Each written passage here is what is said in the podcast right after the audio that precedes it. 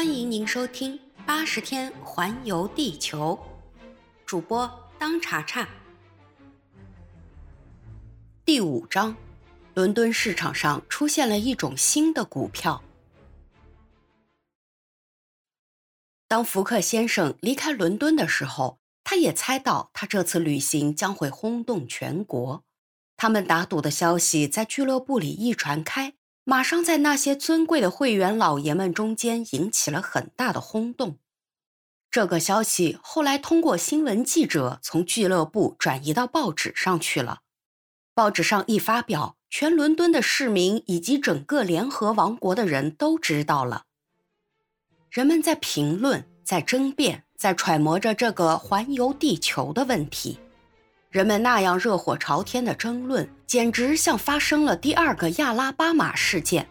有人拥护福克，有的人反对福克。反对派在人数上很快的就占了优势。他们认为，如果不是纸上谈兵，而是真的用目前现有的交通工具，在八十天这样短的时间内环绕地球一周，这不仅是不可能，简直可以说是发疯。《泰晤士报》。标准报、晚星报、每日晨报和其他二十种有声望的报纸全都反对菲利亚·福克，只有每日电讯对福克给予一定程度上的支持。大家都认为福克是个怪人，是个疯子。跟他打赌的那些会员也受到了人们的责难。人们认为想出这种打赌办法的人脑子也有毛病。报纸上就这一问题所发表的好些文章都写得有声有色，头头是道。谁都知道，在英国，凡是涉及地理方面的问题，人人都感兴趣。因此，不论是哪个阶层的读者，都爱看报上与菲利亚·福克旅行有关的文章。在开始的几天，特别是在伦敦新闻画报发表了福克先生的照片。根据改良俱乐部会员登记表上的照片复制的，有些大胆的人都站在福克一边，其中大部分是妇女。有些绅士，特别是那些每日电讯的读者，他们甚至说：“嘿，八十天环游地球，凭什么说办不到呢？比这更奇怪的事，我们都见过。”但是没有多久，这家报纸的论调似乎也就消沉下去了。事实是这样的。十月七日，英国皇家地理学会的会刊登载了一篇很长的论文，从各方面论证八十天环绕地球一周的问题。他直截了当地指出，干这种事的人简直就是神经错乱。根据这篇文章的论点，旅行者会碰到很多人为和天然的障碍，要完成这样的旅行计划，就需要具有不可思议的准确性。什么时候从什么地方动身，什么时候到达什么地方都不能有一点差错，而这样准确的吻合是没有的，也是不可能的。如果是在欧洲这样一段并不太长的交通线上，人们还能勉强算得出火车定时到达的终点，那么火车需要三天才能穿过印度，七天才能横贯美国大陆的情况下。人们怎么可能把每次出发和到达的时间掌握的那样精确呢？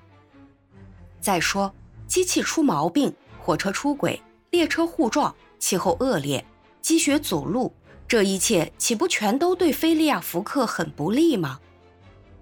冬季里在轮船上，难道不受海风和浓雾摆布吗？在横渡大洋航线上。即使那些最好的客船迟到两三天也不算什么稀罕事，可是只要有一点耽搁，他的整个旅行计划环链就会完全脱节了，而且连补救的办法都没有。只要福克先生有一次赶不上船，哪怕只差几小时，那就得等下一班船。这几小时的误差就能使他的旅行计划功亏一篑，完全垮台。这篇论文引起了很大的反响，差不多所有的报纸都转载了，福克股票的价格因此一落千丈。原来，在福克动身后的那几天，人们拿他这次旅行的成败大做起投机买卖来了。谁都知道英国那些打赌的人是一些什么样的人，他们比那种现钱赌博的人更会动脑筋，更有气派。赌博是英国人天生的嗜好，不仅改良俱乐部的很多会员大张旗鼓地拿福克的成败打赌，就连英国的广大群众也在进行着这种活动。菲利亚·福克这个名字就像一匹赛马的马名字一样，被印在一种赌博手册上了。在交易所里也出现了菲利亚·福克股票，伦敦市场上也有了它的行市。人们都在按牌价或是超牌价买进卖出菲利亚·福克股票，这种股票当时成交很多，真是红极一时。但是在福克先生出发后的第五天，皇家地理学会会刊发表了那篇论福克旅行的文章之后，市场上菲利亚福克开始供过于求，紧跟着福克证券便跌价了，人们都大量的抛出，最初按票面价格五分之一减价出售，后来减为十分之一，甚至减为二十分之一、五十分之一，最后竟减为百分之一了。支持福克的只剩下一个人了，就是那位半身不遂的阿尔拜马尔老爵士。他是位高贵的绅士，常年瘫坐在一张安乐椅上。如果谁有办法能够使他环游地球一周，即便要费十年功夫，即使要他拿出全部的家产，他也心甘情愿。他肯定福克必胜，他下了四千英镑的赌本来买菲利亚福克股票。人家告诉他，福克这个计划是十分愚蠢的，是徒劳无功的。他只是回答说：“要是这桩事可以办得到，那么首先办到的是一个英国人，那不是很好吗？”然而现在情况已经很不妙了，拥护福克的人越来越少了，人人都反对他，也并非没有道理。福克动身后的第十天，菲利亚福克股票兑换率已经不是一百五十或者二百对一，而是一文不值了。原来出了一桩完全料想不到的事。